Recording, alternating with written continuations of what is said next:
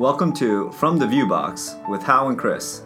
This is the podcast of the UMass Medical School Department of Radiology. My name is Hao Lowe from the Division of Emergency Radiology.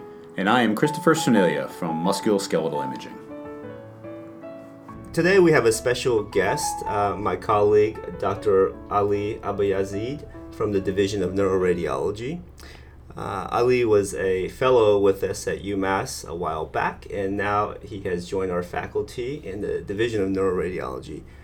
Uh, Aly is here to uh, speak with Chris and I about three Aunt Minnies in the CT evaluation of stroke. These uh, signs that he will be discussing are the hyperdense vessel sign, the insular ribbon sign, and the delayed vessel sign. Welcome, Aly. How you doing? Great. Um, so for this first sign, hyperdense vessel sign, uh, we hear a lot about it. It's often uh, written about in textbooks and uh, uh journal articles. Um, tell me, what what am I looking for, and how does this sign appear when I'm looking at a head CT? So yeah, so th- this sign is usually seen on uh, if you're looking on non-contrast head CTs. Uh, what you're looking for is an increased density. It's usually in the middle cerebral artery. This is how it was classically described, and you'll see that there is asymmetric hyperdensity of the M1 segment of the MCA in the Sylvian cistern on a non-contrast head CT. Uh, but it's not exclusive to middle cerebral artery. You can also see hyperdensity in the ICAs, in the ACAs, more distally in the MCA branches, and it, in that case it's referred to as the dot sign rather than the hyperdense vessel sign. You can also see it in vessels of the posterior circulation, like the basilar artery, the vertebral arteries, the PCA, uh, but be careful when you see hyperdensity in the vessels. Make sure that it's asymmetric and also make sure that it corresponds to the patient's symptoms because if you see hyperdensity to all the vessels in the brain, this is usually going to be a systemic process rather than a lo- local process. So, patients who are dehydrated, patients who are anemic, tend to have hyperdense signal to the vessels and even the dural venous sinuses. And it doesn't really mean that they have what we refer to as the hyperdense vessel sign. Okay, great. Um, so suppose that I uh, see this, what I think to be a hyperdense vessel on a non-contrast head CT. What exactly am I looking at? What's the pathophysiology that's causing uh, this appearance, the sign? So the way that it was classically described that it is due to an intraluminal thrombus. Okay, so when you have a clot, what happens is over time, the plasma leaves the clot, and what you're left with is the cells and the debris. And then the attenuation will rise from about 40 Hounsfield unit, which is the attenuation of the flowing blood, to about 80 Hounsfield unit, which is the attenuation of the clot. Uh, but we've also seen this sign in cases of uh, dissection, for example. Uh, so that will explain why it's denser than normal blood. Okay. so now, say I'm very, so now I'm very convinced that uh, I see a hyperdense vessel sign. What else on the uh, study, on the examination, can I and should I be uh, looking for in addition to this hyperdense vessel sign? So, of course, when you see the hyperdense vessel sign, you need to evaluate the gray-white matter differentiation in the vascular distribution that you're seeing. Uh, so, if you're looking at M- MCA hyperdense vessel sign, which is the main topic that we're talking about, you're going to look for gray-white matter differentiation in the MCA territory. So, you're going to look at the basal ganglia, the insula, the areas of the frontal, parietal, and temporal lobes that are supplied by the MCA. You also need to evaluate the more proximal vessels because that thrombus could be a distal migration from a more proximal thrombosis. So if you happen to have uh, more coverage of the proximal ICAs or even the neck ICAs, you might want to look for hyperdensity there as well.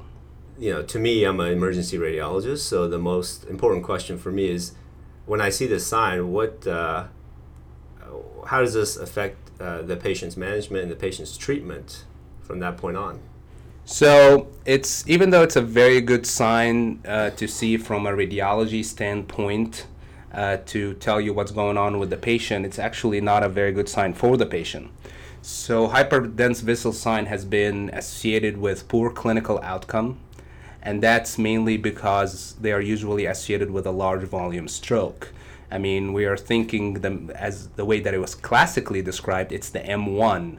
So if you occlude the M1, you're going to have a very big MCA related stroke. Uh, and severe neurological deficit. So it's usually uh, associated with poor clinical outcome to the patient. Uh, but it's also, on the other hand, it's a good sign to suggest that maybe we need early intervention. So these patients will usually get a CT angiogram um, if it wasn't ordered already as part of their stroke evaluation.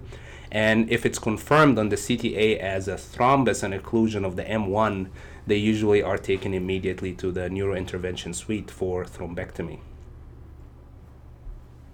That's great, Aly. Those are some really great uh, points on the hyperdense vessel sign.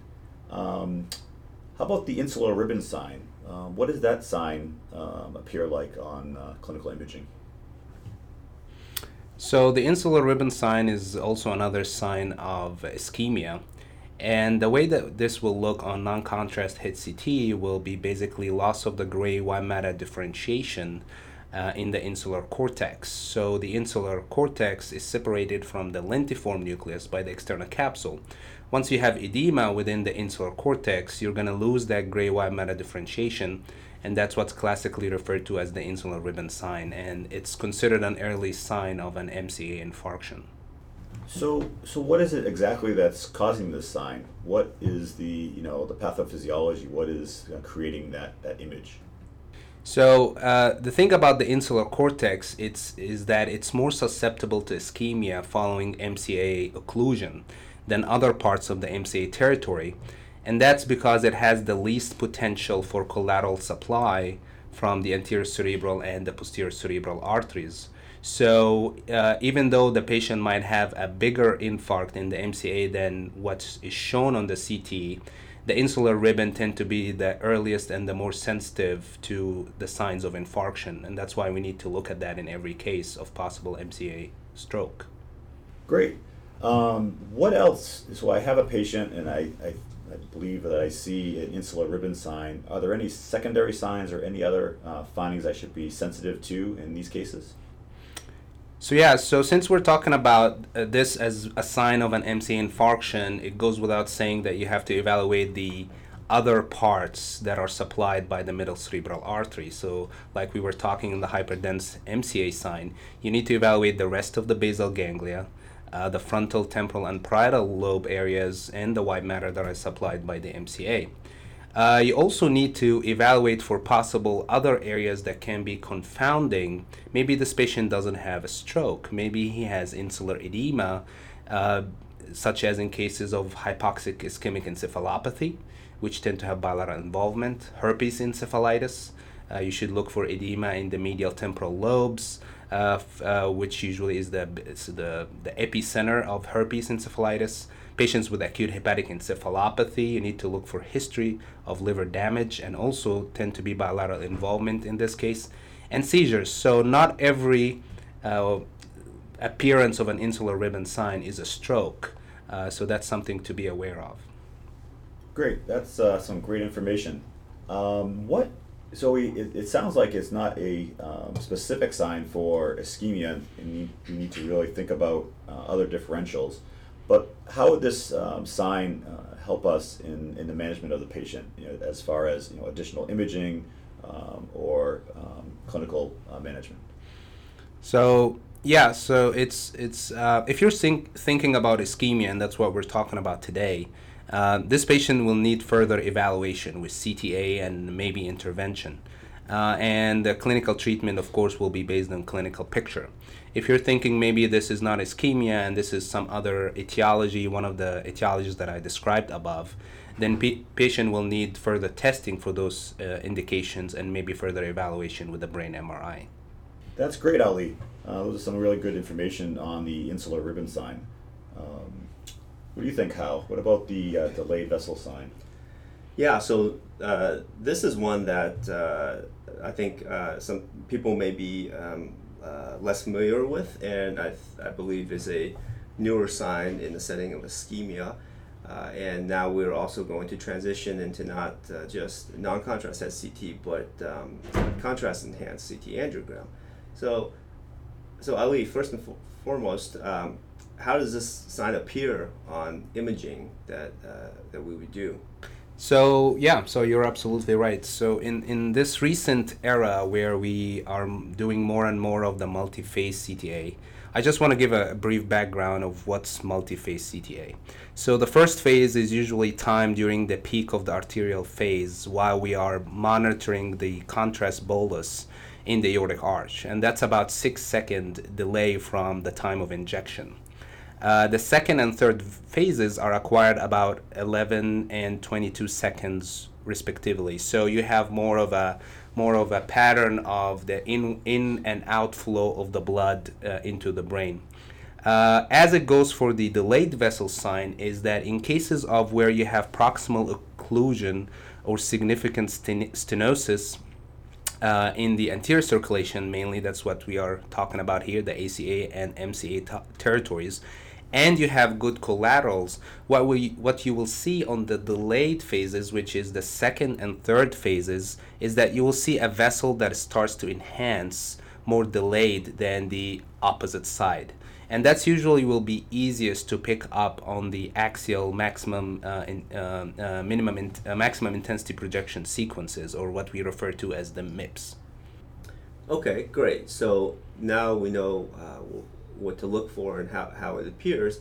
What is causing this appearance on the CT angiogram, this appearance of a delayed vessel sign? So, what's causing this is either the uh, slow flow of the blood uh, through the area of the proximal stenosis, or the uh, flow of the blood through the more distal collaterals from the other vessels into that delayed vessel.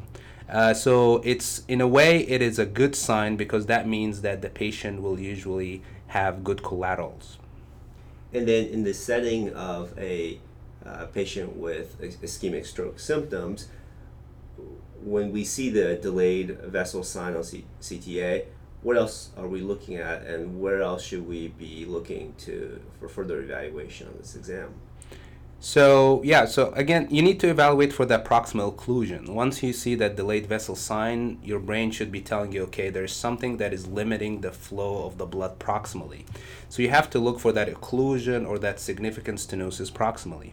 You also need to look for any tandem uh, lesions, so tandem occlusions or tandem stenosis. And you also need to evaluate what other collaterals or distant vessel signs are also showing up on imaging because that will be very helpful for future management.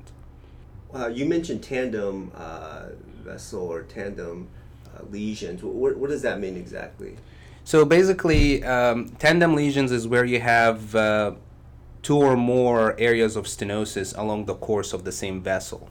Uh, in the old days, when we only did a single phase CT angiography, usually you will see the first occlusion or stenosis and because we don't we didn't have the delayed phases where we were getting more distal enhancement through collateralization we will not be able to prospectively evaluate whether there are areas of stenosis more distal along the course of that vessel.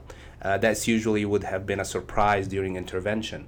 But now that we have this multi-phase cta and we are looking through the entire uh, bolus tracking the phase the arterial and the venous phases of the enhancement we are able to see uh, those distal areas of stenosis and occlusion and maybe help the interventionalist to think about that before going in and um, doing any intervention. Okay, great, thank you. Um, so you mentioned intervention. How, how does uh, the presence of the delayed vessel sign uh, affect the patient's management and treatment? So yeah, so that's uh, that's a very good sign for the patient. Uh, that usually means that the patient has tissue that can be salvaged by either medical treatment or intervention, because that means that the blood is going to the areas distal to the occlusion, and that brain it's means it's still valid, it's, it's still um, uh, viable, uh, what we refer to as penumbra. uh, or salvageable tissue. So that's a good sign for the patient. That means that there is probably a good outcome. And these patients also tend to have a lower NIH stroke scale despite what might look like a major vascular occlusion. Well, uh, thank you, Aly. That concludes our discussion of uh, three Aunt Minnies in the CT evaluation of uh, ischemic stroke. We appreciate it, uh, and uh, we will see you next time. You're welcome. Thanks for having me. That was great, Aly. Thank you. And that concludes today's episode. Thank you for listening and supporting From the Viewbox. We've attached additional reading material as provided by our guest. And as always, thank you to our producers Charlene Barron, Tom Delaney, and Dan Ramsran. See you next time.